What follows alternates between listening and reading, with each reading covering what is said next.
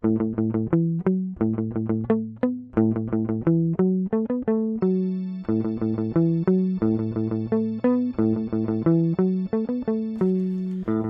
everybody, and welcome to The Squawk, episode four. We're here back in the studio with my co host, Stephen Pastis. How's it going, Stephen? Pretty good. How are you, Noah? Today is a super special day. I am the Henry Hill. Stephen is the Jimmy Conway of this podcast, but we're here to introduce our Tommy DeVito, uh, coordinator slash co-creator Michael Sauls. Um, he is part of the management team at the Daily Gamecock, and he helped us throw this little project together. Uh, Michael, how's it going? I'm fantastic. Glad I get to come on. Yeah. It's a pleasure. We're, we're happy to have our, uh, our, our our Yoko Ono here for the Beatles and She, if he's the Yoko Ono, then which one of us is John Lennon? Because that that just like I don't know. That adds a dynamic that I don't know. I, I don't know if I'm comfortable with. Yeah. so I think he's more the George Martin if you're talking fifth Beatles, you know. mm-hmm, mm-hmm. But I agree. I digress. what do you think, Michael? I'm just simply existing. I'm here. This was this this was my brainchild for uh for context. But um no, obviously you guys are doing the grunt of the work. I'm just here in the shadows trying to help get things rolling behind the scenes. That's all it was. Graphic designer. Yeah, gra- Yeah, uh, graphic huge designer graphic designer. Social editor. I send notes occasionally. uh, that's why I gave myself the, the title of coordinator. Yeah. And we're here today to hit a couple things. We have our print edition coming out this week. Uh, Remember when? Um, It's such a fantastic title. Yeah. That was like Whoever like, came up with Leko that deserves a job for that. That Stro- was stroke incredible. of genius. Yeah. Uh, I forget what was it that I said. I said some like dumb fucking title in our senior staff meeting, and like Stephen looked at me and went. I was like, all right. Yeah, I don't remember what it was. Well, because you had the the like in bloom. Yeah, that came was from my idea. idea. So That's that's my least favorite part of print. Besides, you know, the whole print part of it, like actually putting it together, is coming up with the title because everybody will sit there for like 15 minutes brainstorming titles, and like none of them will feel good, but then like the one finally hits, and so like In Bloom was Yeah. phenomenal. Remember when was phenomenal. Everyone in the room just goes. Ah! Yeah, exactly, yeah. That's it. Yeah, you kind of just know. Yeah. It's like Yeah, it's just it- right. It's like like when you see in a movie like an advertising board where they're Yeah. like m- like the Don Draper meme where he's got, like, got the thing up on the board from Yeah, yeah. Mad Men where he's like, and here's what I got today. Here's my fish. Um, that's kind of what it feels Yeah, like. it's exactly. Uh, so Stephen and Michael, you guys can take it away on the print stuff. Um, after that, I believe we have an interview with. Uh, Dari- Believe it or not, yeah. yeah, Stephen got to interview Darius Rucker, so uh, hopefully we're going to be able to throw a little bit of that audio in. And then after that, uh, Michael here is a big Marvel and Disney fan, and Oh, yeah. Stephen and I, because of our pretentious taste, uh, like to rag on him a lot. So we made him watch Goodfellas yesterday, and we're going to hear his takes on Goodfellas and the Martin Scorsese versus Marvel debate and all this annoying shit that you've been hearing people talk about for like three years now. We're going to rehash it all because uh, we can't help ourselves. So we, that's we brought him on basically just to bully him about, Yeah. about Yeah. Disney. We're- Bring me on my own podcast to bully me. Whoa. hey, hey, hey, hey, don't bully us. Quiet down, Yoko. I'll pull the plug on this podcast so fast. I'm gonna, I'm leaving the squawk and I'm taking Michael with me. I guess that makes me John. yeah. Go do art projects or something. Yeah, exactly. I'm gonna, I'm gonna have her like yodeling in the background of my next album. Do you guys know that picture that's like them like I think it's like Yoko like laying on top of John in like fetal position. It was Fetal it- position? they like recreated it in Euphoria. You guys can recreate that. Some Okay. listener out there will know exactly what I'm talking Yeah, about, I've and they'll be like, not- "Oh, I have Michael, no no. idea what you're talking about. Great joke, honest with you. Stephen. That that landed so hard. Yeah. Killed Sorry. it again. Someone is laughing out there. Back to back episodes with phenomenal jokes for you. but- Yeah, I hope everybody appreciated the uh, bruh sound effect I put in after Stephen's terrible joke last week. I don't even remember what the joke was. It was so bad. Uh, but, no, uh, when when when you said it was the beef Wellington joke. Oh I yeah, just- yeah. literally me, me, Colin, and Aiden, my younger brothers, for more context on that. Uh, we were driving to like church for Easter, like at eight o'clock in the morning, listening to the squawk. I, you know, forced them to listen to it so he can get some some plays. on Shout the- out Aiden Sauls. Yeah, and Colin. fan. Give Colin. Some, Colin's a big fan. I told Colin to go retweet everything, and he and then he didn't get a shout out. He's like, "Bro, like I did what you told me to do," and I was like, "Well, we record three days in advance." He's like, "Oh, okay. Well, I better get one on the next one." No, but they uh, when they heard the joke, bro was Colin's literal reaction, and then you hit the sound effect, and then Aiden started dying in the backseat. So By the way, quick apology to Aiden. We said last week that um, we would put out a Q&A request for this week. We just didn't really have time. We had a lot of other stuff we wanted to talk about this week. Um, so we can do that over the summer, maybe. So Aiden, whatever your questions are, you will be able to get them in at some point if you're still listening to this show. All right. this is It's just happening. this is just the Sauls family podcast at this point. Honestly, we need to bring Aiden on as a guest. I, I thought he was coming on this week. That's what we were talking about. We'll swing it. We'll find a way to swing it. Sweet. All right, guys. What do we got for print? I think I genuinely think we have a really solid uh, print edition. I, I really love the Remember When. That's so good. I mean, it's hard to top in Bloom. That was a really stellar piece. But I, I think particularly for art stories, um, I think we had some really strong ones. Um, I can't help but sort of to my own horn and, and talk about a story that I put in it about Columbia homelessness. That was a really, uh, you know, sort of moving and often very sort of dark and depressing story to work on. And I, I talked to so many people for it and um, kind of throughout it's just it's such a, uh, a a vast topic with so many different opinions and and um, it's really sort of interesting and, and a little bit depressing to navigate that. But um, give that a read, and, and if you're a Columbia citizen, you know it's it's always good to be thinking about how sort of you handle issues like that and, and think about people in, in your community. Yeah, there's a lot of good stuff in this print edition. Um, the I think that was Richie that did the four years of food. Trends. Oh yeah, that was good. Shout Yeah, yeah. Wait, what Um, are the what is so Richie said Richie did a really cool piece about the four years of food trends. So it's White Claws, baking, and TikTok recipes. And I remember reading that lead and being like, damn, he, he found every single Yeah. one. Like I remember every single one of them. Like White Claws, crazy. Just he said just sparkling drinks in general. Yeah, too. yeah. Like, Yeah. yeah, like the sparkling seltzers. Like The seltzer remember? boom. yeah, this Yeah. I, I literally remember like being like "Wha- White Claws. Like what are those? Yeah, yeah. My freshman year, I went to visit my friend in Richmond, and like, I was not a big drinking person my freshman year here. Well, but, you uh, weren't 21. Oh so- yeah, well, I wasn't 21, so obviously I wasn't. I went to visit my friend in Richmond, and all of his friends were drinking White Claw, and I was like, I've literally never heard of this drink before in my life, and now I can't go a week without seeing somebody. Yeah, have it's a like White a Claw in cultural movement now. Yeah. like it, it transcends even drinks. Yeah, I like that one. The uh, the little the feta pasta one. I know Noah and I were talking about that before. I had completely forgotten about that as like a trend Yeah. until you know editing and reading that story. That one was good. Um, Shaquem's story, the Oh, the Shaquem's Columbia residents awesome, like sharing yeah. their life through hip hop. That one was a really cool. yeah, one that to was probably my favorite story from Um, print, and the, the, uh, design is fantastic. The design. too. Who did the design? Caitlin. Oh, I'm gonna mess up that last name. Gal, go, Caitlin. If you are listening to this by any chance, I apologize for messing up your last name. But uh, great job on the illustration for it. Um, that one was good. Danielle Wallace had a really good one on the Belgian waffle truck. Um, Michael Jacobs had a really good one about his column with USC leadership. Uh, Jack Veltri did a good one on Andrew Eister. Throw in my little sports there.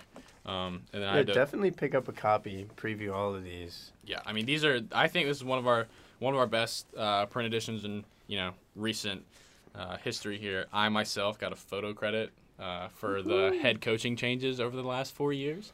Um, I did no writing for this, but I did get a photo credit, which is all that matters. Uh, just to maybe clear this up, I think the last name is pronounced Goo.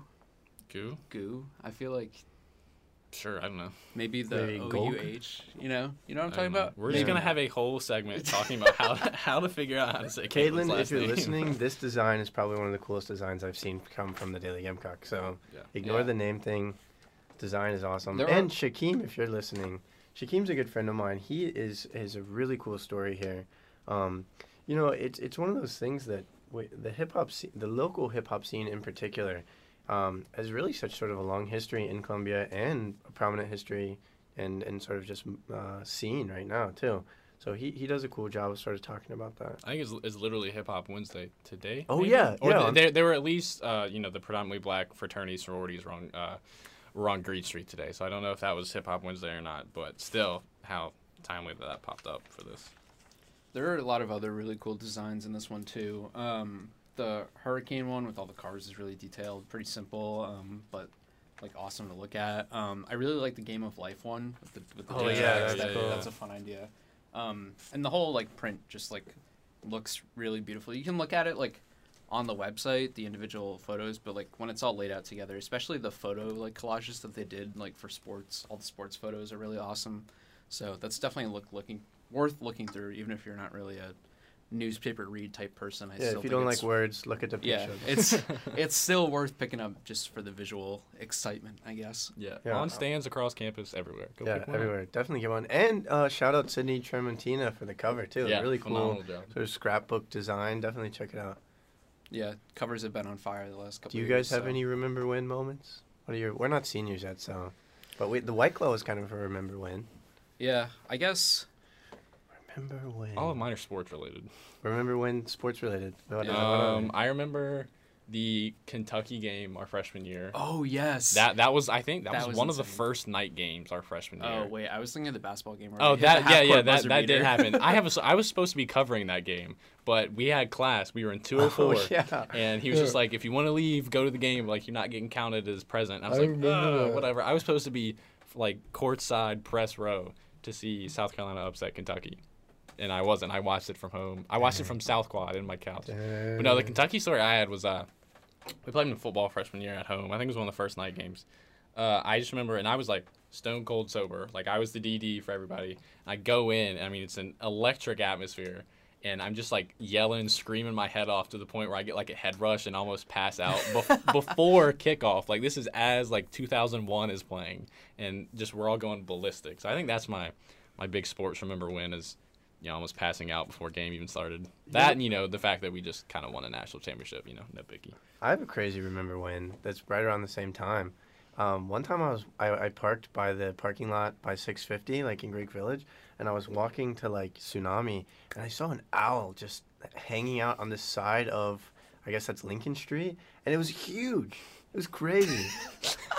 like Three years of college, and Stephen's number one An moment owl. is I saw this sick owl, bro. I- have you guys ever seen an owl on the side of a Columbia Street? And it was like no, it was but I've probably seen like one at the. tall. I've seen too. one by my apartment. When I when I had COVID in January, I thought I was losing it. Like I Yeah, thought I that's heard how- an I thought it was, like, I went outside. I took a picture with the flash on, just like of where I thought it was, and it looked. It was at the very top of this tree, and it looked like it was levitating. I still have the picture, and I heard it literally last week, and Yeah. I was like, "Oh my god, the owl's back." Yeah, crazy owl.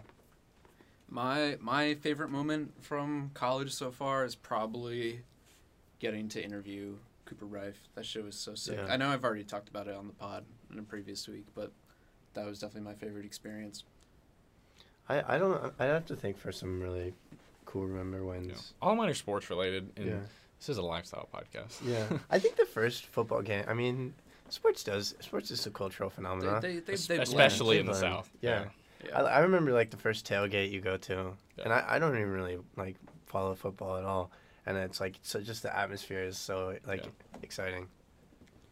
It, yeah, it's weird because we don't. I feel like we don't have as many cul- cultural moments to like rally around as a class because we kind of got like a year and a half taken away because of COVID. Yeah. yeah. Um, so like a lot of my stories are very like personal things that I don't even know that would be that fun to tell Yeah. on a podcast because you'd be like, I don't know these people, so like, why is this funny? But Remember Um, when we got an email saying uh, the rest of the semester would be canceled after Yeah. spring break? That was pretty. Yeah. cool. Honestly, that- remember when spring was one of break got worst days of extended a week? yeah, and everyone was like, "Yeah."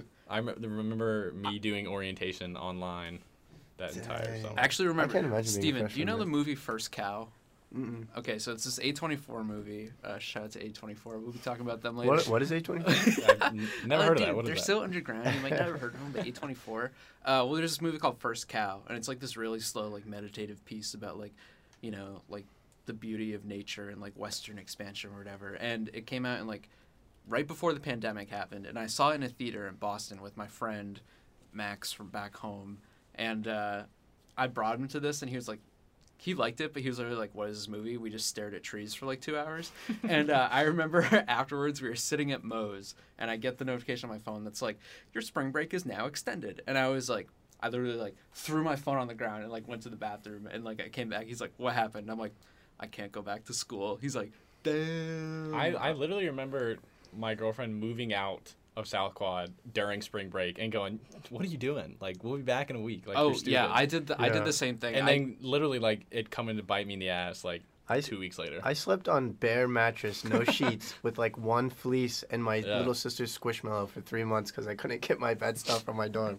Yeah, I when they said the spring break was extended like an extra week, Mm. and they were like the dorms will be open for like three more days, and then it's done. Like, I begged my parents because my car was down here, my computer was down here, everything I owned was down here, You madman. Oh, I guess like your your My desktop. desktop, yeah. Okay, okay. and I was was like, say. no way am I going the whole summer without all that shit. Like I, or at least like the rest of the semester. Like I need all that stuff. I need to get a job while I'm home. Like I need my car. And they're like, but there's a pandemic. They could shut down the roads. We don't know what's gonna happen. They could cancel flights. I was like, I don't care. I beg of you, let me fly down there. And I fly down there and I grab all my stuff. You I load. flew with I- your desktop computer? No, I flew down and then I drove back up. in Oh, the because your car. Right, yeah, but like I literally flew down at night, got there at like midnight, slept until like six in the morning, put everything in my car, and drove 14 hours back to Connecticut. And like that, that was just I have like driven my, that trip solo to Connecticut. That is a long Yeah. I ninety five. to do right after yeah. right after a flight too, Yeah. and three hours of sleep. And I remember too because there were like a few other people in my floor from Capstone in the dorm, and they're like. Yeah. We're about to go on a trip to Nashville, Tennessee, and they were all like getting in a Ugh. car, like carpooling, Yikes. and I was like, I was like, do you guys not know that we're like not gonna come back? They're like, ah, we'll be fine. So like, I was very much not in denial. I was just like already depressed about everything. Yeah. But like, I Yeah. feel like a lot of people, looking back, definitely didn't think it was gonna be as big of a deal as it ended up being. Oh my gosh, yeah. Crazy. Well, for all those seniors out there, enjoy our remember win and Yeah. have some remember win moments yourself.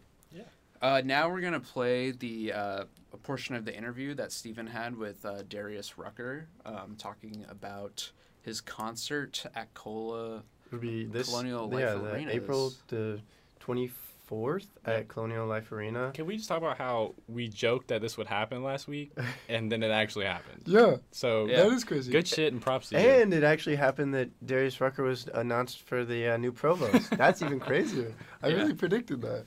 We were like Darius Rucker coming on the squawk. He's gonna be the provost, and now you know what? He did one and two. So props. Fif- we got we have a fifty percent hit rate. That's pretty good. If you're gambling and you hit fifty percent of your bets, then you're doing better than most people. So Yeah. I think Absolutely. Also, I think stay on- tuned have a good for our story uh, for the Darius Rucker event.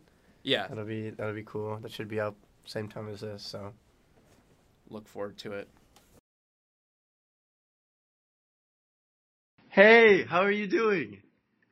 How you doing, man? I'm good. Thank you so much for uh, letting me call you. I really appreciate this. Absolutely, absolutely.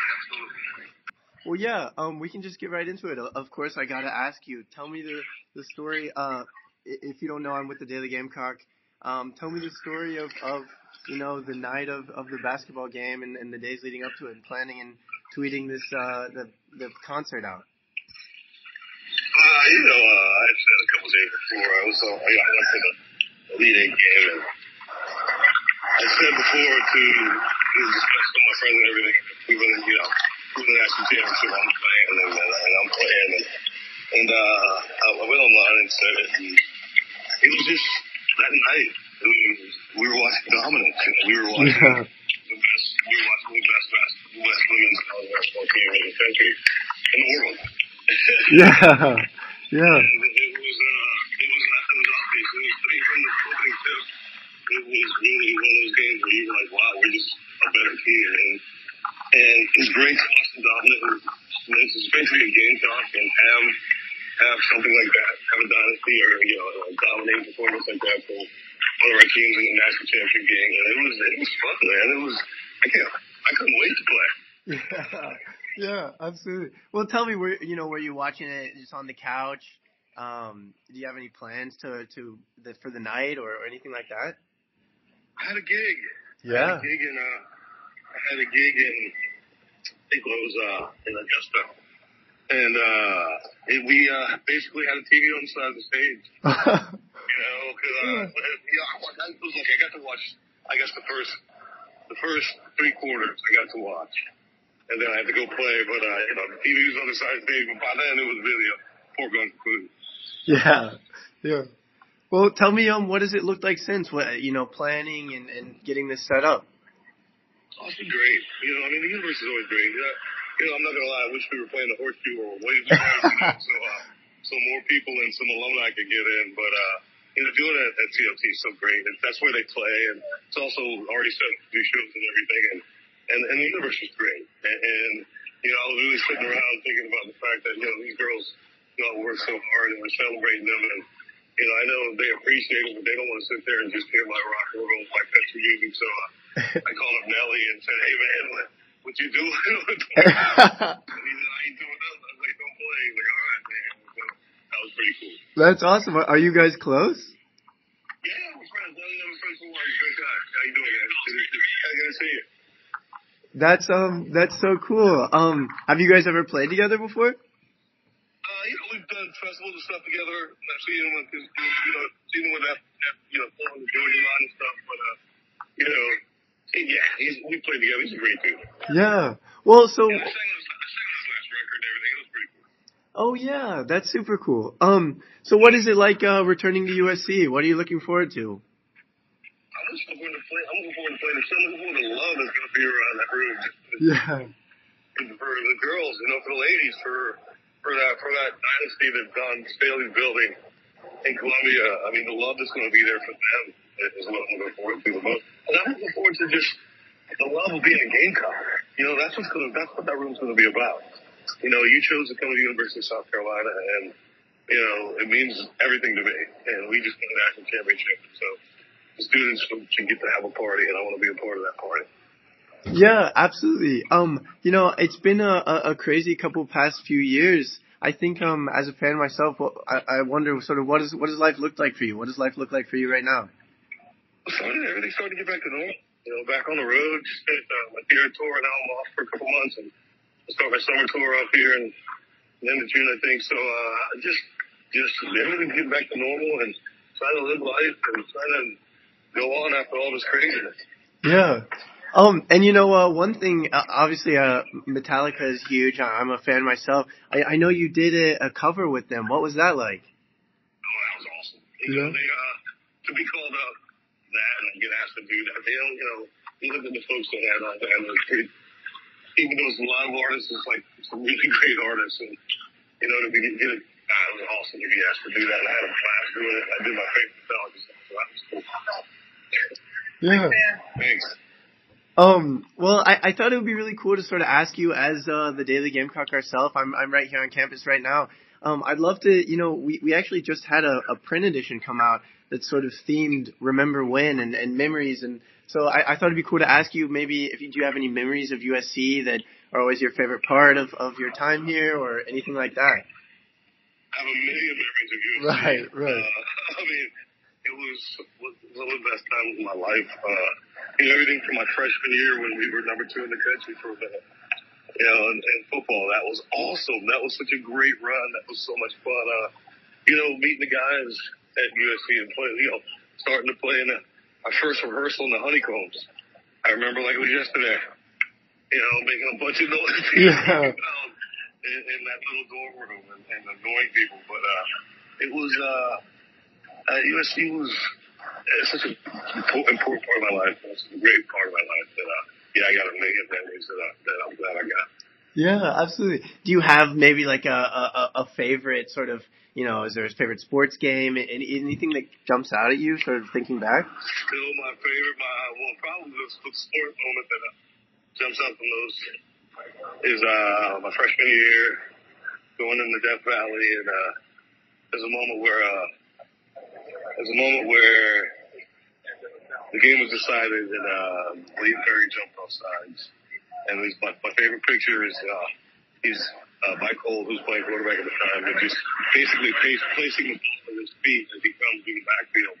And that just feeling of victory that I felt that moment. Every time I see the picture, uh, it just really it gives me chills. That was one of my one of the favorite moments ever at USC.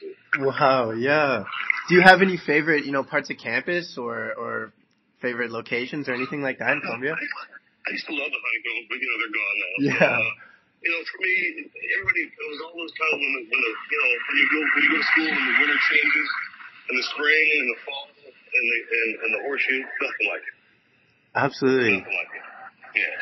Um, I, I read online that uh, you know, we we do sort of a movie podcast here, and I, I had to ask you. I read that your favorite film is Stir Crazy.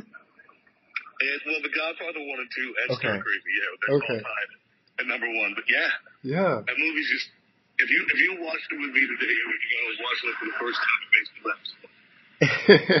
yeah. It makes me laugh so much. Yeah. It's so funny. And and Godfather, it's the 50th anniversary, right? This year. Oh, I know. Yeah. I know. I mean, that that that's yeah. That's movie making right there. That's perfect movie making. Yeah. There, The Godfather. Yeah. Um, this is kind of a, a, a sort of joke question, but uh, sort of our friends and I always talk about this. Would you be open for being, uh, you know, USC leadership? I, I know we sort of had an open presidency there for a minute. Dude, I don't have a, I don't have the degrees to be doing that. No, I'm good. I don't even think we need. You know, I'll keep being the know, you know, trying to be the ambassador and enjoying it. But uh, no, I don't want to be the president. That's a lot of work right there. Yeah. Yeah. Um, another sort of element of our uh, print edition is, is sort of advice to students and sort of life advice. Is there anything you would tell, you know, Gamecocks here on campus? Oh yeah, I mean, especially where they are right now, keep having fun. You know, do do what you got to do, work hard, and, and do, and, you know, be a great student and everything, but have fun. And I mean, I I, I don't remember that uh, English class I had at USC, but boy, I remember those Friday night selling popcorn. yeah. And you uh group therapy, right? In five points? Yeah.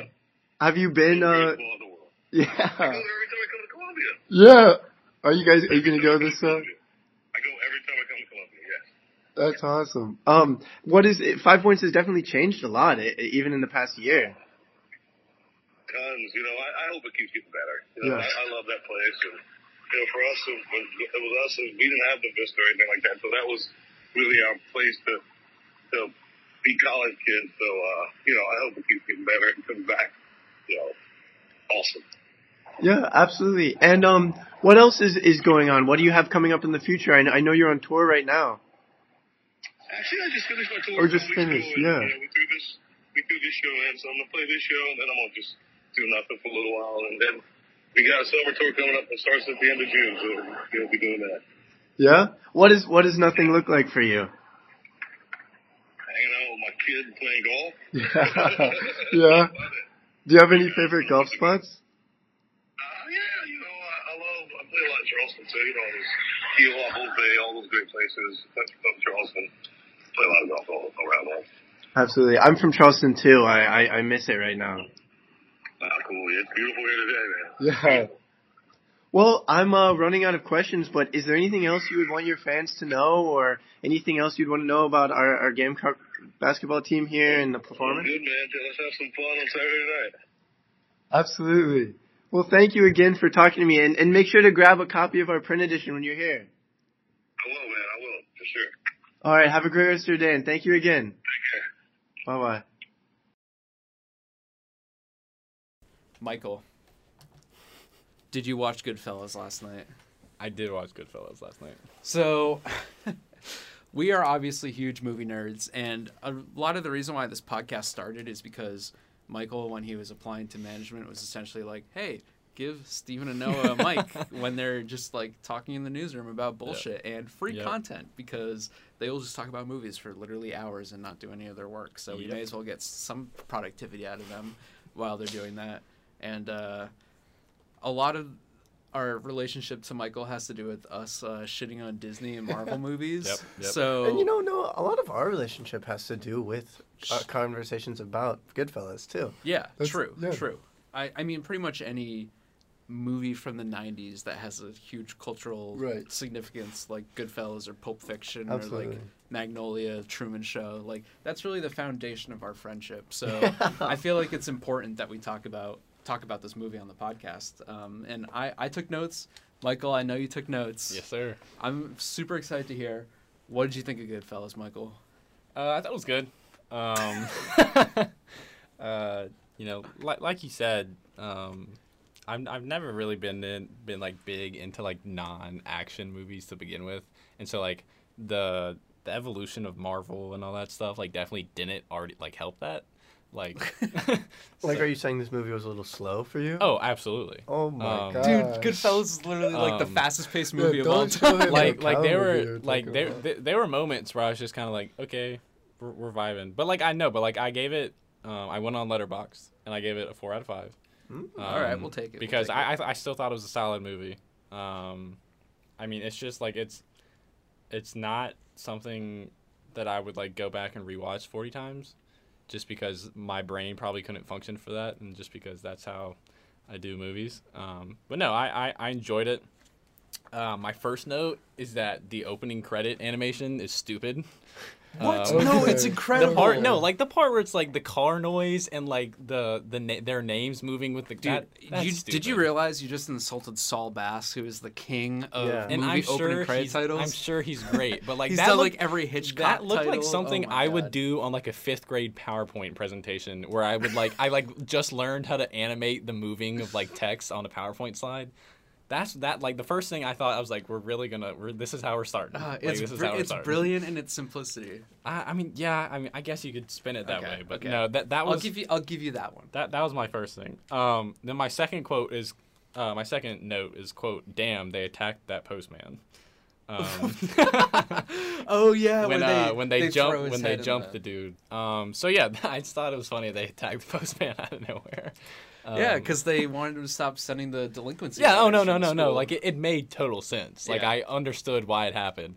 I just thought it was funny that like at first I thought oh they're gonna wait on his dad to come out and then I realized no this is like this is the mailman. Yeah. And they like threw his head almost threw his head in the pizza oven. I thought that was funny. They always the thing about like the mob is they always attack the problems from the root because they know if they like attack the dad that it's not going to solve anything. It's only going to make things worse. So Yeah, they yeah. go they skip trying to talk to the dad and they're just Yeah. like what's the path of least resistance getting the postman to stop delivering Yeah. letters and every single like response henry has in the voiceover to like these like seminal moments in his life that like teach him lessons is hilarious where he's like and the postman he wasn't bringing out letters of any kind anymore and like, that was something I liked. I liked the voiceover. I Yeah. liked his voiceover. I liked uh, Karen's voiceover. Karen's voiceovers were funny. yes Um, I, They I- were that all was one- married to girls named Marie. yeah, I, th- I thought her voiceover The was voiceover funny. in this movie is one of the strongest parts of the movie. Yeah. It's Yeah. all so good. No, yeah. and so and, and that was Yeah, something yeah. I will say I, I liked. I really liked that. Um, I 'Cause- thought that was cool. I think it's like often a cliche. Or people criticize movies when they use voiceover. They're like, "Oh, it's lazy storytelling." But like Goodfellas, It is, works. Is the example of when it's Yeah, I Yeah, was going to say well. this. I think it also works, and it's interesting for us as journalists because the book that this movie is based on actually ties in with like one of the biggest like you know f- not freedom of press but like freedom of print and storytelling like legal issues of all time, right? yeah, So mm-hmm. because they tried to stop it's- him from making money off the movie because exactly. he committed Well, because he's a the- criminal. because he but- committed Yeah. he committed the crimes that hap- that take place in the book. So they're like, Yeah. can you off prop? crime, can yeah. you? That's profiting Yeah. off crime. But he's like, I'm just telling my story. This is just journalism, you know. Yeah. Yeah. So, So, I thought I thought that was cool. The um the scene where he, they introduce everybody, it's like the hey how you doing like that scene where it's just like they fire off hey how Oh, you doing and like seventeen different people in seventeen different ways. Fat Andy, Frankie the Yeah, Wop. I thought that was pretty cool. I really liked that scene. It was just kind of like, hey, this is like when you think of gangsters and you think of like people actually like New No. York mob shit. Like that's that that's that's what I picture. So I thought that I thought that scene was pretty the, cool. the best part of Goodfellas is how the camera is always moving. Yeah. Like how it just like brings you like through each scene. Like it'll always start in one place and Yeah, it never that's such a ends in the same point. place. And Even that one shot When where it's- it's like a kid and it like follows him up into the like card room. yeah, Yeah. yeah, That's cool. they do all that stuff. Um, even when just like Henry and Jimmy are like walking around the bar and stuff, like it'll be like super vivacious and like you'll just like it'll like cut to like a smash zoom on somebody else like as they get up because you see them entering the conversation and it changes the whole dynamic. Um, Yeah, we talked about this it's so last fun. time. It's so funny to hear. I meant to say this earlier. It's so funny to hear Michael be like, "Oh yeah, this movie was a little slow for me because like the thing about Goodfellas is at the time it was released, people were like, I've never seen a movie this fast paced and like energetic before. like that was the whole thing is that like Goodfellas took the mom movie like Godfather and was like, what if it was just like the violent parts for all two and a half hours? You know, like that's kind of the idea behind the movie is that this life never stopped, especially the last thirty minutes when it becomes like Yeah, a coked yeah. out mess. You know, Yeah. which is Um, awesome. s- On the topic of the camera stuff, one of my notes was the the shot where he takes Karen into like the little thing, the back way, and they're going through the uh, the kitchen. Yeah. I thought that was pretty cool. The continuous. Yes, cool Michael. Michael, I- I you are a film nerd. I took a media arts class freshman year. Yeah, Whoa. you're you're a film nerd Yeah, at I know. heart. That was my art credit. Was Mart 110. talking talking about uh, one- oneers. Yeah, I no, I thought I thought it was a pretty cool shot. Like that, I literally when that happened, I was like, take a note, take a note, take Write a note. down, write this down. yeah. No, the Copacabana shot is so cool, and like I always like think of it as ending when they get out of the kitchen, but it doesn't end until they. Like he does the whole like, oh, I'm a union delegate. Like that's all part of the same shot too. It doesn't actually end until um, after that guy starts telling jokes where he's like, I bring my wife everywhere, and she still finds her way home. one-liners, yeah. the king of one-liners.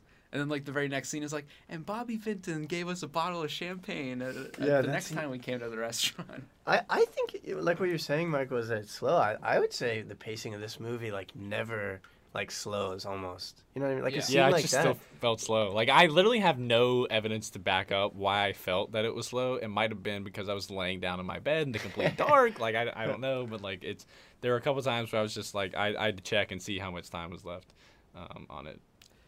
I I love the soundtrack. I think that's one of the Yeah, Oh my that was gosh, good. that's yeah, one of the big was good. reasons that like it just feels so fast to me. Where like why it's so rewatchable is the soundtrack. Like the songs carry you from scene to scene, and that's kind of why it all feels of a piece. Like if you just did Goodfellas with the tradi- traditional like movie score, it would like not be anywhere close to as good of a movie. Mm. You know, a lot of people think that like using pop music in movies is kind of lazy, but not at all here. Um, I also hate Ray Liotta's laughing.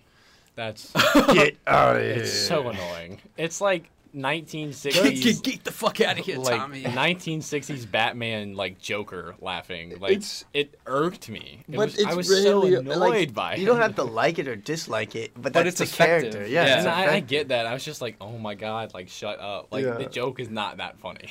I will- he has I like will little say- teeth too. I did a project on um, the real Henry Hill in high school because like our you know how like in your AP classes sometimes you have the AP exam before the school year is actually over. Yeah.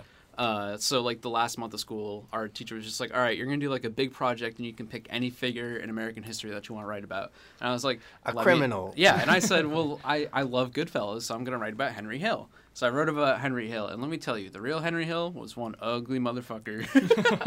he, Ray Liotta makes him seem way more charismatic than he actually is in real life. Also, Um, he was 21. Like that that just caught me by surprise. Like I get Yeah. the whole thing was once you're in it, you're in it for your entire life. Yeah. But like when they're like, "Oh yeah, he's 21." I was just like, "What?" Yeah, I mean, technically, he joins when he's like 12. Yeah, so like it made sense, but like yeah. in the moment I was like, "What the shit?" Like he doesn't look like a 21 year old. Like he looks like he's a grown ass man. Yeah, that's because they have to, like, the movie spans like 25 years. Yeah, no. they So, like to- it made sense, but like They cast him like somebody that was in my knee jerk reaction was like, "What Yeah. the hell? Like this is not a 21 year old." Same with Jimmy. He's supposed to be like 60 by the time like the movie ends, and like Robert De Niro by the end of the movie doesn't feel 60, but he's supposed to be like 35 when the movie starts, and you're like, all right, he f- doesn't feel 35 either, because they Yeah. cast him when he was like 50, Yeah, so yeah. he's like right in the middle, you know. It worked. Um, but it, it works for the most part, I think. Um, I hated uh, Tommy. Tommy was annoying. I couldn't. Tommy's, oh my I god, couldn't deal with it. won an Oscar I for couldn't. it, And I- so good. It was it was phenomenal because I hated his character. So Yeah, like, he was okay, doing something that- right. Yeah, yeah, no, yeah, like yeah. I, I just hated the like. I understand, you know, great performance, all that all that stuff. Yeah. But I, I hated the character. The character pissed me off. I, I think this yeah, is a that's definitely the point. You're he's Yeah. supposed to make you feel Yeah. uncomfortable. I think this is a valuable lesson that, that is something I, when I'm at my most pretentious, I, I think exemplifies like what the difference between like a movie like a Marvel movie and a movie like I don't know like Taxi Driver or some you know sort of Scorsese like tough swallow is like. Um, is like you, you don't have to enjoy a movie Yeah. for it to be a good movie. Yeah, like, yeah, you can yeah. hate the movie, and it that's the like the power of the movie itself. Yeah, know I I mean? guess Taxi Driver is like I would Well, I never say I hate it. No, no, no. I just But, mean like, like I saw a movie one time. Everyone should watch this, and it has nothing to do with Scorsese. But it's called Vivarium. It's like it's a horror movie, and it's basically just like traumatizing, and you hate it. but Jesse Eisenberg, it's a really interesting movie. It's just like a commentary about like suburbia and like getting trapped in suburban lifestyle. But it's like I literally think about that movie every day because it was so traumatizing. So like the power of that movie to be able to make me like moved like months afterwards, it, whether it's a bad way or a good way. Yeah. Like That's the that's a good movie. Yeah, no, I just I just hated Tommy. That, that was so annoying. Like when when he got shot, I was like, thank God, like I don't have to deal with him for the rest of the movie. And they even shot him in the face so his mother couldn't give him an open casket at the funeral. Was it him that said, "I'll pick up a shovel at my mother's house"? Yeah. I thought that was funny. That that was. Oh, his, I the, have- the peak of that character was saying, "Yeah, I'll just go pick up a shovel to go bury a guy from my the, mom's house." the the secret of Goodfellas is that it's secretly a comedy. Yeah. and the Yeah, the, yeah, yeah. the best lines are like said under people's breath. Like my favorite line in the movie is when there is the prison scene when they're cooking the food. Yeah. Um, and the the guy who does the steaks, he goes medium rare, eh? An aristocrat. That's my favorite, that's my favorite line in the movie. And then when the FBI is like, or the narcs are arresting everybody at the end, and they arrest Paulie, and he goes. Whoever sold you those suits had a wonderful Yeah. sense of humor? That's a good one. and uh, last one is when um, what's his name? Um, Frank Vincent's character, Billy Batts, is like talking to Tommy. He's like they're fighting in the bar. And he's like, "You fucking feel strong." And then after he says that, and they like sh- they bring, they drag Tommy out of there. He turns to the guy next to him and he goes, "I used to fuck kids in the ass like that in the joint all the time." I was like, I was like, Jesus Christ. Tommy was like the definition of like little man syndrome, and I was just like, please just die already. Like, Yeah. And I, I was so I, I remember when he when he like beat up and killed Batts, I was like, what are you doing? I, I That's was my waiting, favorite Well, that's waiting on that to that's what's come back great to about that Yeah. scene is that like Henry looks at him the same way too. Yeah, He's literally like, "That's a made man. What the fuck are you doing?" Obviously, it comes back to bite him in the end. Yeah. So like it follows up on that, but oh, and that scene is so perfect too with Yeah. the Donovan Atlantis like Yeah. way down. I know. I like that Below and the like where he's ocean. cutting the garlic and like the beginning Yeah. part are like I the had three. seen that somewhere. I think I saw it on TikTok, and Yeah. I Oh, like, it's- didn't know what the movie was. it's a from, super but famous I, scene. I'd Yeah. seen that scene, so like when that popped up, I was like, So oh, I've He used iconic. to slice the garlic so thin And it you would know- liquefy the bottom of the pan with just a little bit of oil. that. you guys, you guys, uh, as a Greek person, I, I'm not Italian, but somewhat similar cultural. And the whole like, we're going to my grandma's and she like w- insists on cooking you a full Yeah. At three meal. o'clock in the yeah, morning. Like, that is the most relatable, like, uh, like authentic part of Yeah. any.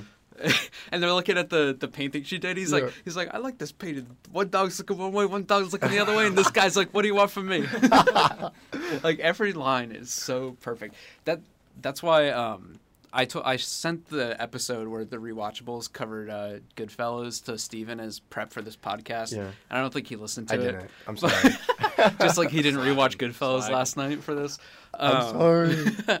but Michael, I know you like Bill Simmons, so you should listen to that episode. But like Yeah. their whole thing is just that like every single scene in this movie you could dissect for like an hour of like all the little character interactions and they're just like so funny and memorable that it just makes the whole movie so rewatchable. Like I literally I think I watch Goodfellas on average about every six months all the way through. Like I just always have it on. It's just I I will never get bored of it. It's so much fun just to watch these like people just shit on each other for like two and a half hours basically. I also they did they did Sam Jackson dirty in this movie. Like for a second, I was Yeah. just like, "Is that Samuel Jackson?" And then by the time I like actually you see the bit of his face, he gets shot in the back of the head. And I'm Yeah. like, all right. Yeah, no, Well- it's Sam Jackson, Stacks Edwards. yeah. It's kind of it's right before he really Like, got blew famous. up. Yeah, Yeah, he, no, he had I- been I in like figured- Spike Lee movies before, figured but that's what it other was, than that, yeah, I was like, damn, they really did him like that. Also, what is the kill count in this movie? Pro- yeah, pretty high. It's got to be high. Oh, can I tell you one of my favorite um, Yeah. things from this movie? Um, I named my fantasy football team one year Frankie's Frozen Fro, and it was the picture of Frankie Carbone frozen in the meat truck. that was my uh, fantasy football team name two years ago. So That's a good one. It's had it's had a lasting impact on other areas of my life as well. Um, what else did I have? Uh, I thought the helicopters was funny when he starts getting all coked out and all paranoid. Yeah. The helicopters. Oh, and- that's that whole is so se- good. that whole I, sequence. I Yeah. was literally like it, it was funny watching him spiral. I like I was Yeah. I was sitting there laughing at him honestly. Every time I see a helicopter in the sky, I think about that scene. yeah it's it's one of those movies that like it starts as a coming of age movie then it's like a gangster heist movie for like an hour and then the last 30 minutes it's like fear and loathing in las vegas Yeah. you know Yeah. like it just like Yep. totally evolves and i love i love the whole like how much and the soundtrack starts to change a lot more rapidly in that last 30 minutes like it goes from like Oh my gosh, memo from turner to like what is life to like uh, gimme shelter all within like 30 seconds you know like Yeah. it just like everything like picks up the speed by like 100 Yeah. and it makes it so good he's i gotta stir the sauce tell michael to keep stirring the sauce and you know do you know who plays michael the his younger brother Mm. is kevin corrigan who plays the cousin in the departed Oh, Yeah. Yeah. interesting. who's like come on. he plays that guy in The Yeah. Departed. That was Uh, another note I had. Does the coke was his actual? Do you think his actual family was invited to the, to the wedding? What do you mean? Like, like the whole point of the the wedding scene was it's like, hey, it's like you had another family. It's like this whole like mob family was there and they came up. Like, do you think his actual family Oh, Was like his dad the and mom from the beginning. and like was was Michael there? Right. Like I thought, and then like when he like when he reappeared when they're like cooking and like for him, I was just like, was was where has he been? Like I get you know it's not about his family and everything, but like I just thought it was kind of random they threw him in there when I was like, was he at the wedding? You think? I don't know, like little tiny things like that. I started thinking about during the movie. Yeah. Honestly, I bet. I think Michael was probably there. I don't know if his parents were. I feel like he probably Hates his parents. does not like his Yeah. parents after they. They probably disowned him after they found out he was in the mob. But Um, also, Robert De Niro's glasses in that last scene were in the diner.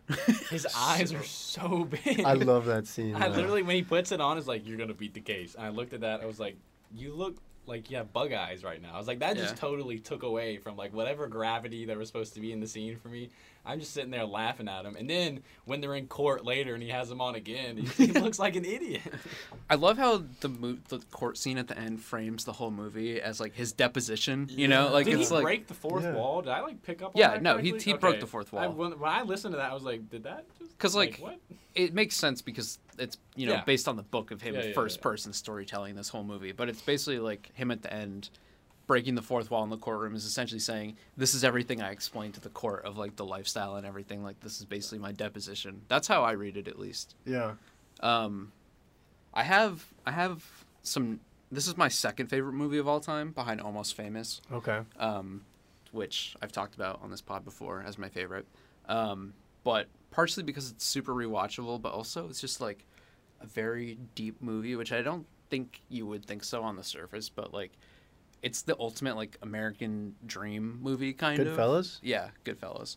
Like if you think about it, like I, I watched the Baz Luhrmann Great Gatsby last week for the first time, Oh yeah. which I had never seen before, and it was okay. I didn't love it, but like Visually, it's good though. yeah, but like everybody talks about that movie is or not not the movie, the book as like the ultimate American masterpiece and the whole like idea of like Americans are always doomed to try to like relive their past. And uh I think that this movie is like just such a great example that um you know like even like the music does that too with like the Atlantis uh sound like way down below the ocean you know like all the music is like that super nostalgic for like the 50s gangster lifestyle like yeah.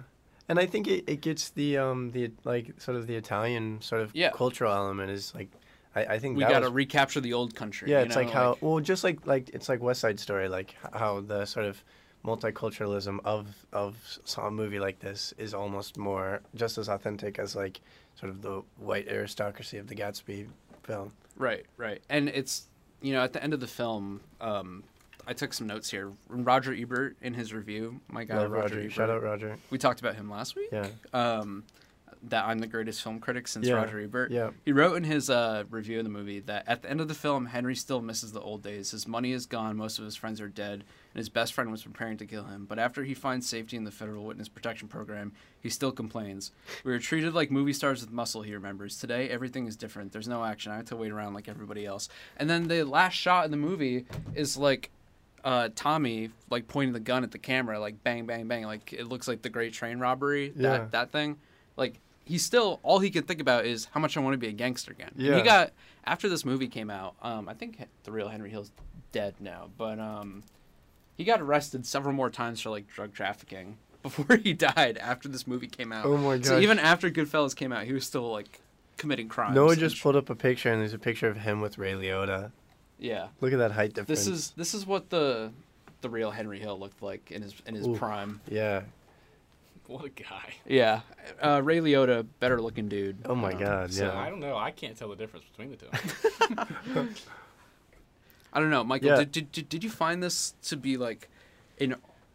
Did you understand why we love movies like this so much compared to like Marvel? Like, although like you could just like feel the artistry and the choices of the director and like the the themes and the style in every scene. Like, If you're asking if I felt that, the answer is no, because that's just not how I intake movies. But sitting here listening to the last two minutes, I understand like why you guys like movies like this. It's just I that's just not how I like consume Yeah. movies. Like I like I've never really been one to find like deeper meanings and stuff. And like even even when they're like abundantly clear, I'm just kind of like, oh, this is cool. Like like I like I've said before, it's super easy to like please me when it comes to watching a movie. Like it takes a lot for me to genuinely hate a movie. Um, What about? So do you find deeper meaning in sports ball? sports ball, Yeah. absolutely. Well, so what about When the baseball player that. scores a touchdown, Yeah. do you Yeah, get excited? What's the Uh, difference there? the dramatic highs and lows of high school Uh, football. yeah. I guess it's more. Shout more out to real. Riverdale. um, I, I think people misconstrue me and Stephen for like needing movies that have a deeper meaning, but I think like our main, my main thing is that like I will like stupid movies. Like one of my favorite movie franchises is Mission Impossible, which like the plots of Mission Impossible are really convoluted and stupid. But those movies are all like five star movies But for me because they're just up like, and it's awesome. but they're just Yeah, like and Tom Cruise. but the it's not about the explosions, the fact that there's a lot of explosions. It's that like all the stunts and the storytelling is so well executed that it makes it more enjoyable on like a popcorn eating level. Like I don't I just don't think that like Yeah.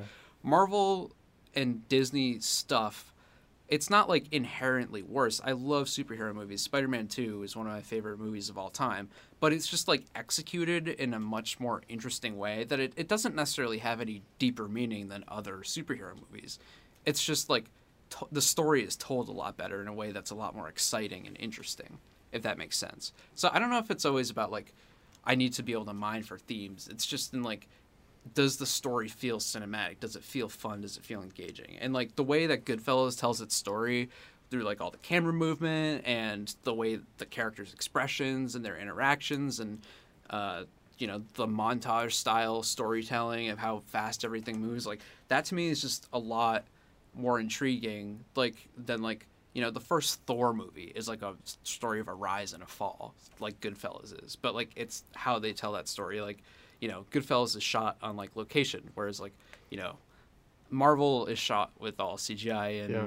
green screens which can be good if it's done well like you know like mad max or some shit but it's just really not I think I think maybe how I feel about it is it's like you're exactly right. Like there's there's two types of movies. There's popcorn movies and there's like like cinema movies, I guess, as pretentious as it is. But like popcorn movies can still be done poorly. You know what I mean? Like They like, can be done well and they can be done poorly. Yeah, Just like yeah. art, there are tons of artsy movies with a lot of deeper meanings that suck shit because they don't know how to tell Yeah. their artsy deeper meaning story. You know, yeah. if that if that makes sense. Like like I think I think a good example of this is Guardians of the Galaxy. Like, Yes, great movie. Great movie, like a, a Specifically two.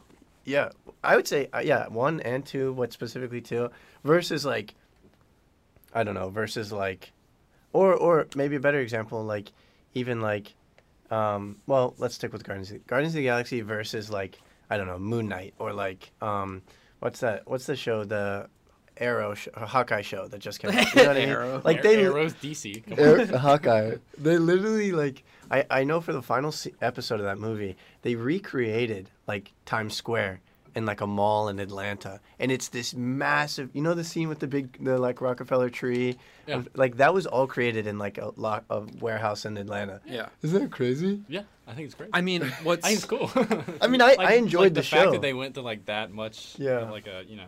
I mean, it's cool, but like I would rather them just shoot industry. in New York, which is obviously more expensive than it used to be. But like, I don't think it's the technology that's necessarily bad. Like, if you think about it, the Batman they shot that all entirely using LED behind panels, which is like what like Marvel what does. with the Mandalorian. like right? with the Yeah. Mandalorian, right? Where they have the environments on an LED screen in the background, and you have the actors shooting on that rather than a green screen. And I think Marvel has started to do that a lot, and like, but the Batman just like does it better, where it actually feels like he's like moving around that space. So it's Yeah. not. I don't think it's necessarily the technology you use, but how you use it. If Yeah. that makes sense. I just like them. Well, yeah, I, I think that's a valid element. I mean, di- what what's like a movie you did you did not enjoy? Maybe like a Marvel movie you did not enjoy, Um, besides like Thor: The Dark World or I something can like that. I can pull up my my my list of all of them ranked. Um, Thor is second to last.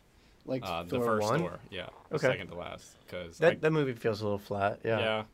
Uh, But see, th- that's exactly what we're saying. Yeah. At least reason that, has like flat- interesting camera angles and shit though. That's And still acting's that, pretty good in that That's movie. actually a real filmmaker, Kenneth Branagh. He did like I mean, did he use one too many Dutch angles? Yeah. There's like 80 Dutch angles in that movie, but um at least that feels like and a a lot filmmaker of, a lot of my ranking with Marvel movies is the likability of like the characters.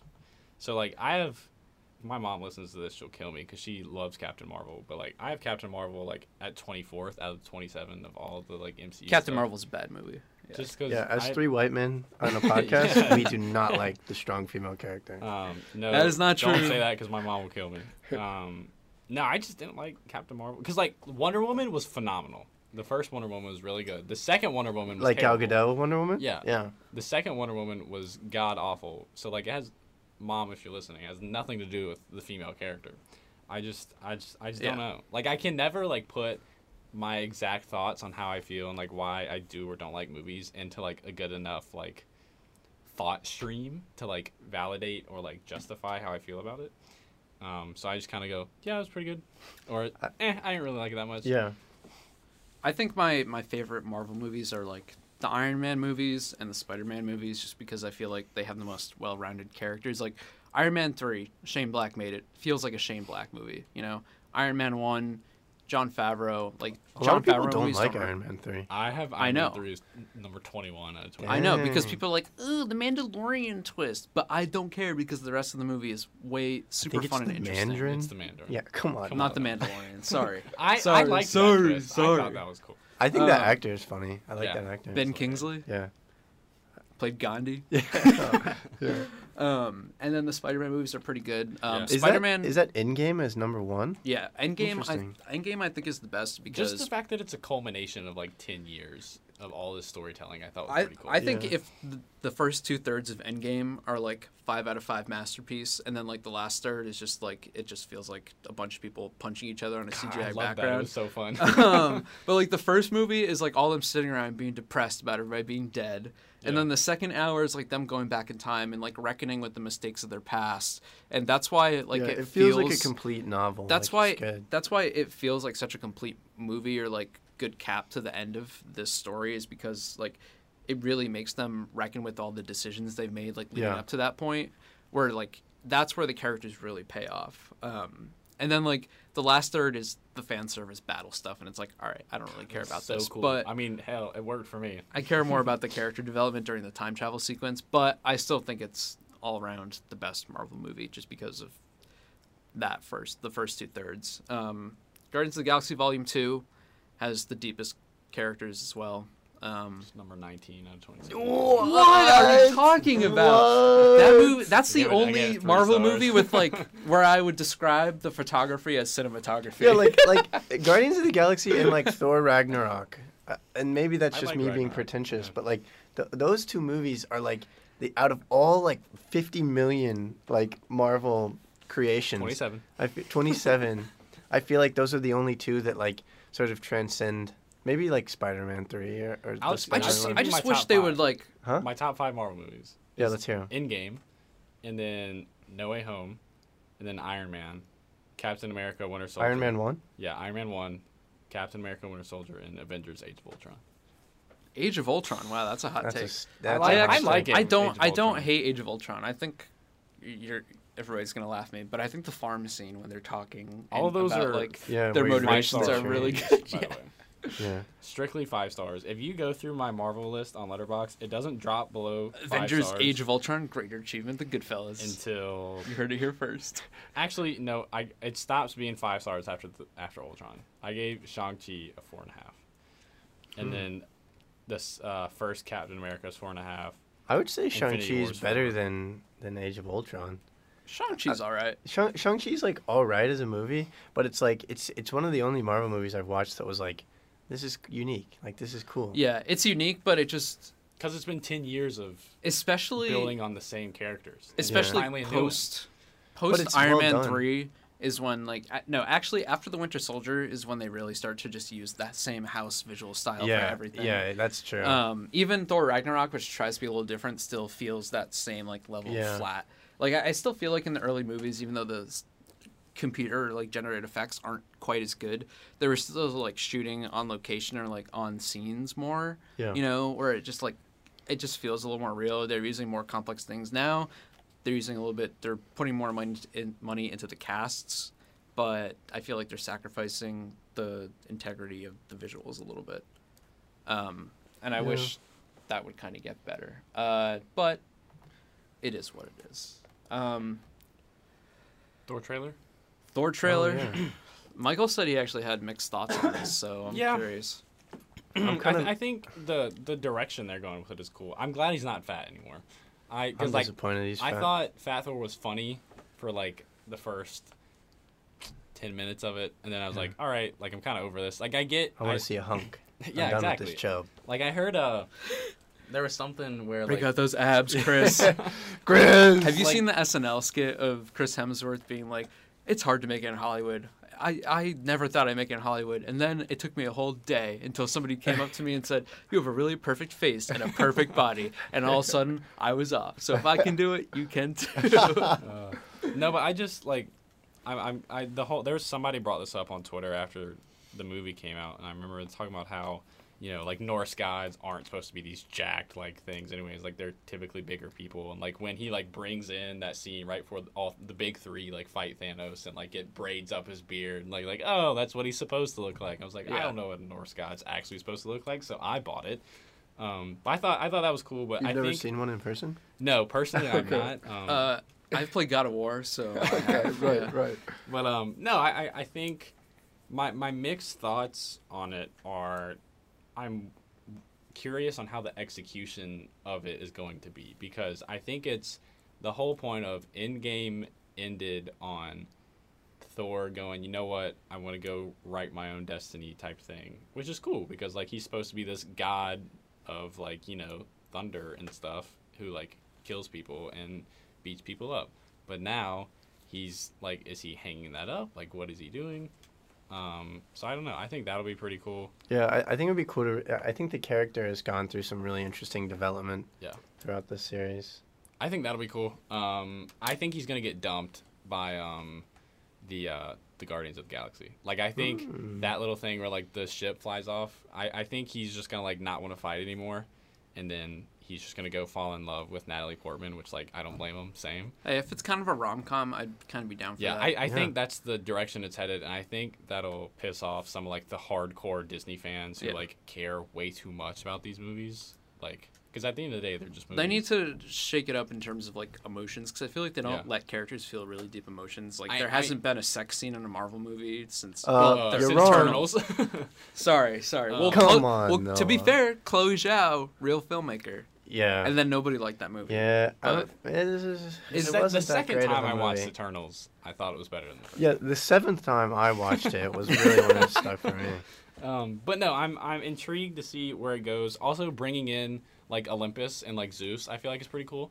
Um, because that sets up Russell Crowe. Yeah, Russell Crowe as Zeus is pretty sick. But I'm then- mad at, at Christian Bale for being in this movie. But it sets up Hercules coming in, which I think is pretty cool because Hercules apparently played a big role in the comics. Not that I would know because I've never read the comics, but the people who have read the comics told me that he played a big role in like some comic line. I have Um, no so I think that'd idea cool. what Christian Bale's character is going to be like. All I know is that the title of his character is Gorr the God Butcherer, and that sounds yeah, fucking sick. and he's gonna so kill it. He's Yeah. gonna crush it. Christian Bale will be good. He's gonna gain like a million pounds or something. Yeah. Stephen's gonna cry himself to sleep when he realizes how good of a performance. Christian I Christian know, Bale and I'm gonna love the movie. Christian too, Bale, Oscar know it. nominated for Thor: Love and Thunder. Oh, don't even say Uh, those words. that would be great. Martin Scorsese will quit. You know, Martin Scorsese's going to sweep the Oscars this year with Killers of the Flower Moon anyway, so I don't know why we're worrying. Yeah. It's true. It's going to happen. Calling my shot right now. Speaking of Christian Bale, have you seen any of the um the Oppenheimer scenes? Like I keep seeing all these videos on TikTok. Is like he? A, he's not of- an Oppenheimer. no, but he's just a, he's a he's a Nolan boy. Okay. Okay. He, That's it- fair. It's a very loose bridge. Yeah, I feel like Cillian Murphy is the ultimate Nolan boy, though. He is now finally. I He's getting his due I think diligence. when they bring the Fantastic Four in, he should be uh, Doctor Doom. If Cillian Murphy, Cillian is in a Yeah, Marvel that's movie, That's not a I'll, bad idea. if That's Cillian Murphy joins the Marvel Cinematic Universe, I will never watch another movie again. I'll stop watching movies. John Krasinski as Reed Richards. That's That- the, see, that that's would the be good. popular fan Yeah. casting. That and then there was oh there was another dude um from Chris Evans as the fire guy. I mean yeah he did that once. Uh, the dude from I think it's it's always sunny. Um, somebody's- Charlie Day. No, I don't know. I can't think of. I would love any of it. It's always Dude, Sunny. Charlie Day's Funny. playing Luigi in the Yeah. They Mario should movie. just all three of those guys Um, should be the fo- uh, No, not Fantastic Charlie Day. Uh, uh, Glenn Howerton. okay. Um, was apparently like a, a leading Like there's a rumor that he might be uh, Reed Richards. But no, my Fantastic Forecast, Doctor Doom is either Cillian Murphy or Adam Driver. Because you know Ooh, Adam, Adam Adam Driver Driver. already has the Disney connection there. Yeah, you That's got to be in both Yeah, universes to be a true Disney. Yeah. Um, John All hail Krasinski is obviously, I feel like would just be sick as Reed Richards. Um, and then Sue Storm, Emily Blunt, obviously, because I mean they're married. Yeah. It's like it works. Or you bring Sophie Turner back, because I know she was in like the X Men Oh. stuff. Um, I feel like that would be a good one for uh, Sue Storm. And then Johnny Storm, I was thinking John Boyega, but I doubt he'll come back because he hates Disney Yeah, no- because of how they did with uh, Finn and Star Wars. Or Ju- Justifiably so as well. um, or Liam Hemsworth. Bring the other Hemsworth brother. oh, I think the- that would be great. into Yeah. the MCU. Um, and then Ben Grimm, uh, the You know the they'd Thing. have like some cheesy ass scene where he meets Thor. Yeah, they'd be like, no, "Oh, exactly. do we know each other?" no, literally. um, and then Uh, I hate that. I just basically predicted that. it's gonna Marvel, happen. It's hire me. I could happen. write these fucking movies. Feige just looked in the window and he's like knocking in the Kevin door now. Feige? Yeah, Yeah. yeah, Feige. Uh, but no, and then the guy that Ben Grimm, you know, the guy that turns into the thing. Uh, I said Sam Worthington, the guy who. Um, Oh, from Avatar. from Avatar. Uh-huh. From That Avatar. actually, that's I feel like why that is that work. perfect? Yeah, no, literally, sign like hire me, Marvel, as a casting director.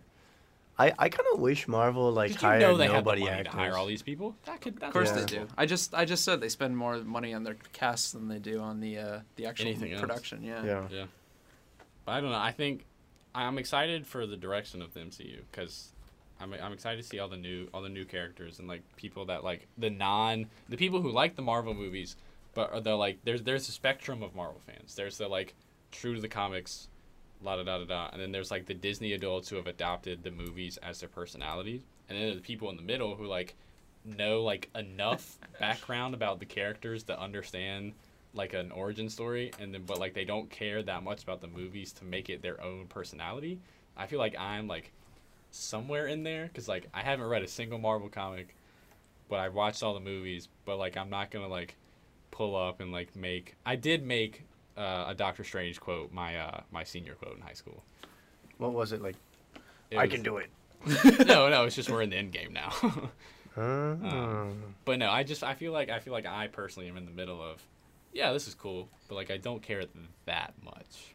You I, know? w- I wish we were back in like the 90s when nerds got bullied still. yeah, me too. I don't get bullied enough in my all day. those I- I videos really- of like I Disney really adults Does it still walking count if I Disney. got bullied? Can, can we can we retroactively bully Michael for saying we're in Do the it. end game Yeah. now? It's Do a it. Michael right now is wearing all head to toe Atlanta Braves outfit. Yeah, You don't get to be both, Michael. You don't get to be tall, muscular, and a nerd. Exactly. I don't know about all that. Can, no. can, can I read a, qu- a quote I saw on Reddit that I Please. put in our document about Disney adults? Uh, this is from the Blank Check subreddit, I think. Um, I screenshot this a while ago. Somebody said, Last month I was at a party with some college, or they said, I just think we're in a really bad place culturally. Last month I was at a party with some college friends I don't really see anymore. We're 29, and all they could talk about was how excited they were to see the Buzz Lightyear movie and must have talked for 20 minutes about recent Disney movies that they loved. Sorry, but I actually don't think it's okay to still be obsessed with Marvel, Disney, Harry Potter when you're pushing 30. If that makes me pretentious, then so be it. I'm clearly in the minority though. And then someone responded with, in the 2010s, American adults became more infantilized than ever, and it seems like there's no going back. One of the most interesting things looking at pre 80s movies is just how many of them were explicitly made for adults. A majority of movies today seem to be made for a combined viewing experience for middle schoolers and their parents. And I think that's very true because wrong with that. if uh if you look at movies in the 70s and 80s and 90s that were popular you'd have like fucking journalism movies like all the president's men making tons of money at the box office you'd have like you know sidney lumet movies and courtroom dramas and erotic thrillers and all these different genres of weird shit that like you know are adult interest interests you know and now we have basically none of that God, but it's so we, good. we occasionally get like you know A licorice pizza. a licorice pizza but he but that's pretty much it unless you Uh, can't the modern day. there's no down the middle like good adult movie. It either has to be like one of those really high end auteurs like PTA or Tarantino, or it won't get made. Or or it's got to be like some streaming service like Apple's like, yeah, we'll give you twenty thousand dollars, go make it. Yeah, And right. it'll pop up in And the bottom screen. Yeah, somewhere. it'll Yeah. be on someone's bottom screen. It'll get absolutely buried just because they just need it to fill their content quotas. You know, they don't actually Yeah. care about it. Um, and those are the types of movies that I want to make. I want to make like grounded adult like stories. I just switched my major to media arts, and it's really sad that Don't you have a film premiering soon? I do have. A film. Oh my premiere. gosh, Oh now, yeah, that I, now that I think about it, I can plug the that. Noah Yeah. Trainor. Um, so I have a movie coming out. It's like ten minutes long. It's my very first short film, so it's gonna be. I wrote, it's gonna be a little- directed it. I, I That's read not the script. I thoroughly enjoyed it. I was Um, I was captivated by the script. I, I don't know how good it's gonna turn out. Uh, we're almost done editing it. Uh, we're kind of cutting it close because it premieres on Monday. But we're premiering it at our like Russell House Student Union Theater at seven thirty. So if you're listening to this and you're on campus, come watch it seven thirty Russell House Theater on Monday the twenty fifth. If not, we'll post a, uh, a YouTube link on on Twitter. I'll retweet it from the Squawk um, I'm very excited. so that you guys Yeah. can watch it. So that just popped back into my head. It's I'm called excited that. Suburban Goon. So there's my little self promotion. The the poster for it is is fantastic too. Did you get Yeah. Bass on that? Uh, no, actually, I got Sabrina on it. Yes, Sabrina. Oh, yeah. Sabrina can do no Sabrina, wrong. so talented. Yeah, she did uh, the poster and the credit sequences and stuff. So I'm Yep. I'm very excited. Yeah, definitely check out this movie. Um, Noah's been working on this for a long time. Yeah. don't say that because then people are gonna have a lot of expectations and like it's my first movie. All right, so go into this with your expectations Yeah. low. Yes. Expect it to suck, and then come in and just be blown away by it. it's it was as our club. We have like a little Gamecock filmmakers club that we started um, behind 1080c's back, and uh, it's it's our first attempt for everybody. So it was a learning experience, but we had a lot of fun making it. So I think it'll be fun to watch at least, even if it's not you know it's not gonna be Citizen Kane, but that's okay. Heck yeah. I'm excited. Yeah. Um, anything else you guys watched that you want to talk about recently? Um, this is our last episode of the semester because uh, we have the month of May off for Daily Gamecock, and then Stephen and I, I think we're going to be picking up back Yeah. up in first week of June. Hopefully, uh, I don't know what Stephen's summer plans are. I'll be here. We'll do it. We can't let our yeah. fans down. We, we can we can do it remotely if we have to. We can record over Zoom. I so think we'll all be in Columbia too. okay, Yeah. sweet. Then we We'll can make it work we'll make it work. We might not have for our The- dedicated five to six listeners. Yeah, every we might week. not have this pris- generous. the pristine audio quality that we do now, but we'll we'll figure something out. And then obviously we'll be back in the fall. So any notes from you guys? Uh, I just want to say, go watch the show Severance. It's fantastic. Ben Stiller, surprisingly directing. It's um, it's like a weird sort of, like, desk office worker horror comedy. Um, really fantastic. Adam Scott, I'm pretty Oh, sure. I've seen really, trailer for that. really phenomenal. I I kind of just put it on, like, kind of feeling sick of Apple, and was it turned out to be one of the coolest shows I've seen in a really long time. So absolutely go watch that. Yeah, um, I'm sad we can't talk about it on the podcast because it'll be past um, when we stop. But Oh yeah. the uh, last season of Ozark comes out uh, in like two weeks. I thought you were gonna talk about the Northman. Oh well, also the Northman. We're gonna go see that S- together, S- so- Stephen and I are seeing on Friday, right? Yeah. Up. I can't Um, wait for that. And Only, uh, yeah. Only so for I- Willem Dafoe. I've been binge watching Ozark, and it's actually really good. And it made us talk about in our group chat about dad content, which I guess Goodfellas kind of ties into a little. And I- shat on it for being I dad think- content, but dad content is the best, Stephen. Dad content's the best. I don't think Goodfellas is dad content. I think like, I don't know. I, I, I- I, I think there's I think dad content is amazing, but it just does fall into the popcorn side. Yeah. You know what I mean? I thoroughly enjoyed Ozark. I Yeah. watched uh, seasons one and two. I've never watched during it, the so- pandemic and loved every second of it. And then you know we got out of the I got, got out of the pandemic, got out of uh, quarantine, and went back to school. Um, when season three came out, and I just never got around. to It. I just I don't get around to watching like shows unless it's Yeah. like like I I like make time to watch the Disney Plus Mm-hmm, stuff that comes out because it's just like here, yeah, I know, it comes out just once a a, week, L. and I've got time. I like I'm getting in bed and go, oh, the new one's out. Let's watch it now. But like, I literally have watched four movies this year. Yeah. I mean, the I don't. Ad- the Adam Project, The Batman, Moneyball, and Please Goodfellas. say you didn't watch the Adam Project as one of your four Dude. movies. I gave it a three. Okay, well, you I- know the the, the least kid the kid got casted as Percy Jackson in the Percy Jackson TV show. that's. Um, I have another. I'm gonna that. make another Ringer reference here. Um, Chris Ryan from uh, the Ringer on the Watch podcast called Ryan Reynolds the Antichrist of cinema because oh my god, I just- could not agree with he anything more. represents everything horrible about the industry right now, and I love Ryan I can't agree more. I see all those TikTok memes that are like, uh, if you ask your like boyfriend if he likes Ryan Reynolds, he says he doesn't, then like that means like he's gay. But if he says he is in love with Ryan Reynolds, then that means he's straight. So it's like if he if hates, that means I'm gay, I'm proud. yeah, I'm then I am proud. to be waving gay my because flag I right now. hate Ryan Reynolds. I love Ryan Reynolds. He's funny. I think he's a funny, normal guy, but I think his effect on the cinema industry is oh, He owns a soccer team. That's fun. Yeah, he owns a lot. Doesn't he own like a banking company or he something? has he a- also he has owns a like gin, a yeah like gin or tequila gin, or I think. something. So I like Ryan Reynolds. he's a mogul, but I'm telling you, it takes a lot for me to like genuinely hate or like just dislike something. So like, are we surprised that I like Ryan Reynolds? I watched Free Guy, and I've never felt I like I, didn't should watch never that, watch a haven't heard a movie ever again. Yeah, the last five minutes of Free Guy made me go, "Oh my god, we're forget like the apocalypse. It's already here." Yeah.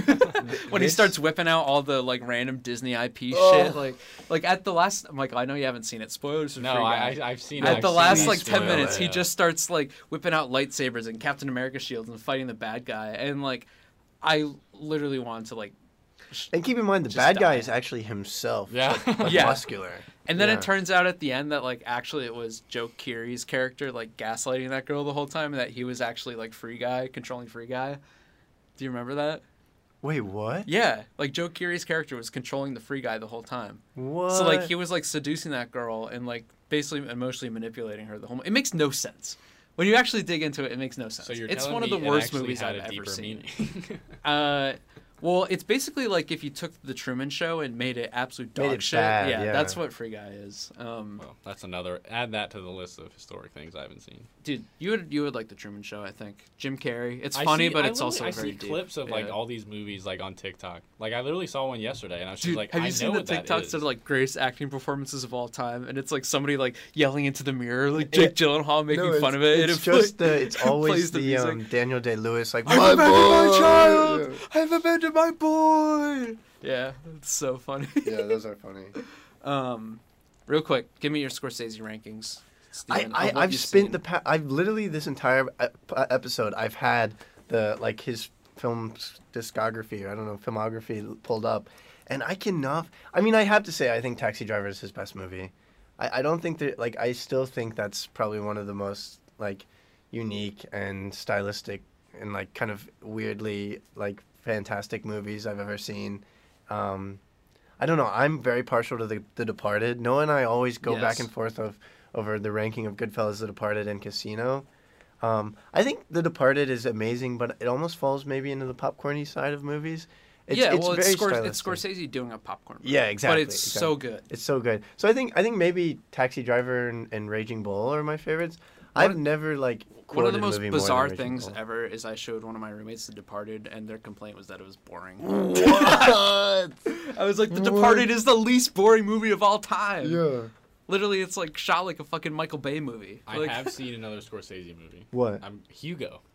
Oh. yes, he's made a kids movie too. I That's why when people that say. Scorsese only makes gangster movies, I it's like he's seen literally made like five gangster I movies. literally I pulled up a list of everything he's made, and I was like, okay, Goodfellas.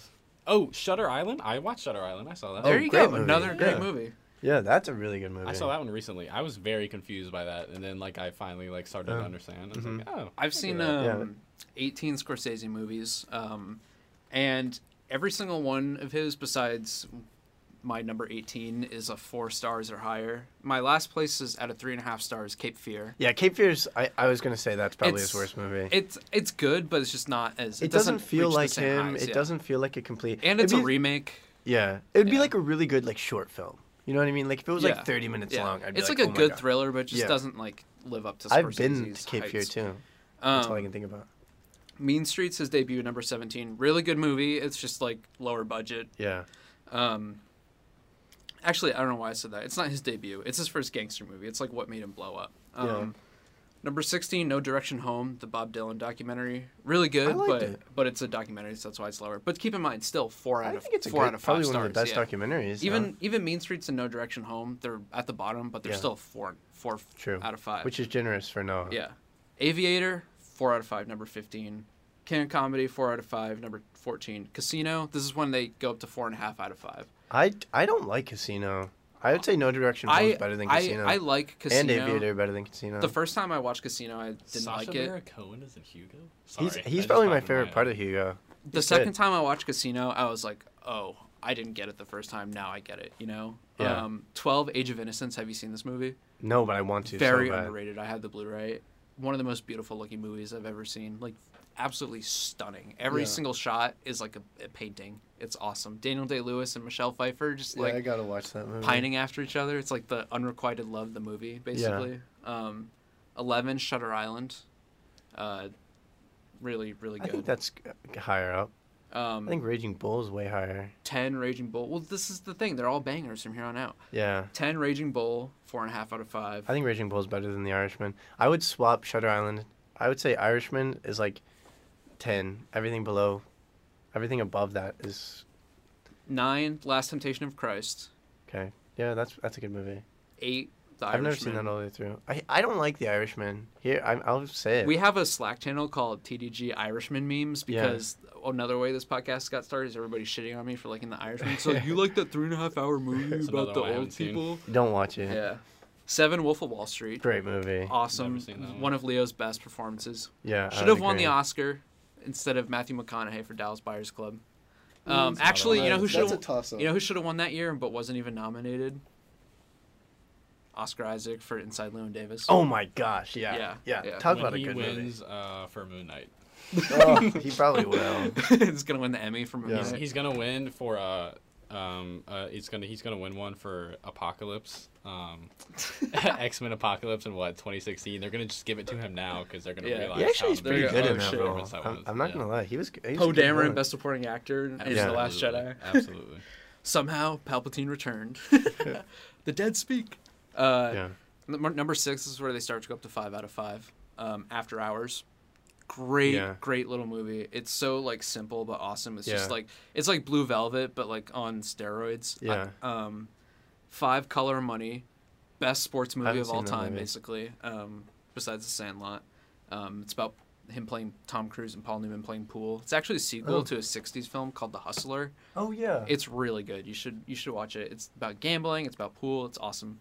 Uh, four, Silence, underrated I really want to see that. That's like top of my list of what Yeah. I need to see right now. Silence is like this really meditative like exploration of like struggle, like faith as struggle, um, with Liam Neeson and Andrew Garfield, and it's insane to me that that year uh, Andrew Garfield got nominated for Hacksaw Ridge but not Silence because yeah. his performance in Silence is ten times Hacksaw Ridge, like his Hacksaw Ridge like- performance. He should have won the Oscar for Silence, in my opinion. Yeah. That one I don't watch. don't. Yeah, Um, that's okay. And then the last three are also five out of fives, but if we're being honest, they're like ten out of fives. Yeah. Um, Taxi Driver, just beautiful, breathtaking. Two, Departed, uh, one of the most fun movies ever made. And I- I number one, agree. Goodfellas, the most rewatchable movie ever made. So Those three movies are like I don't think you can put like, any, Yeah. I don't know if any other director has a top three as good as Taxi Driver, Departed, Goodfellas. Seriously, yeah. yeah.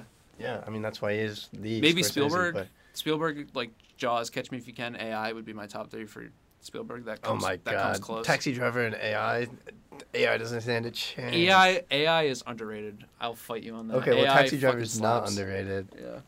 Cameron, actually, Cameron Crowe. I this is a homer pick because I love Almost Famous, but Almost Famous, Say Anything, Jerry Maguire is a top 3 Mhm. Also rivals anybody else yeah, for th- me. those are good. But that's movies. also that's kind of personal taste. That's Yeah. not they're not as like they're Yeah. not great achievements. when you like get into such are. good movies like that, it just kind of comes down to personal taste like that. Maybe Robert Altman with uh, Nashville, Long Goodbye, and Brewster McCloud. Yeah. Or maybe McCabe and Mrs. Miller instead of Brewster McCloud. I don't know. You should watch some more Robert Altman. Yeah, feel like he's more. Underrated. Anyways, we're, we- we're running out of time. We, we ran out of time. We'll have to edit this down a little bit. Yeah. Plus, we got Darius Rucker interview, but I had a blast talking with you Yeah, guys. what a great semester. Thank you to anyone who's listened. I'm really happy this uh, happened, and, and we'll definitely do our best to keep this going and and uh, yeah. keep it a thing. Keep just, just some housekeeping. Uh, follow us on socials at the squawk underscore, both on Twitter and Instagram. Um, new episodes will come out um, every Friday again, starting in June, or maybe every other week. We'll decide. We'll let you know when we come back in June. But um, it's been a blast getting this started with you guys. Um, this podcast is hosted by Stephen Pastis and Noah Trainor, uh, created and coordinated by Michael Sauls, uh, logo um, art by Stephen Pastis, music by Stephen Pastis.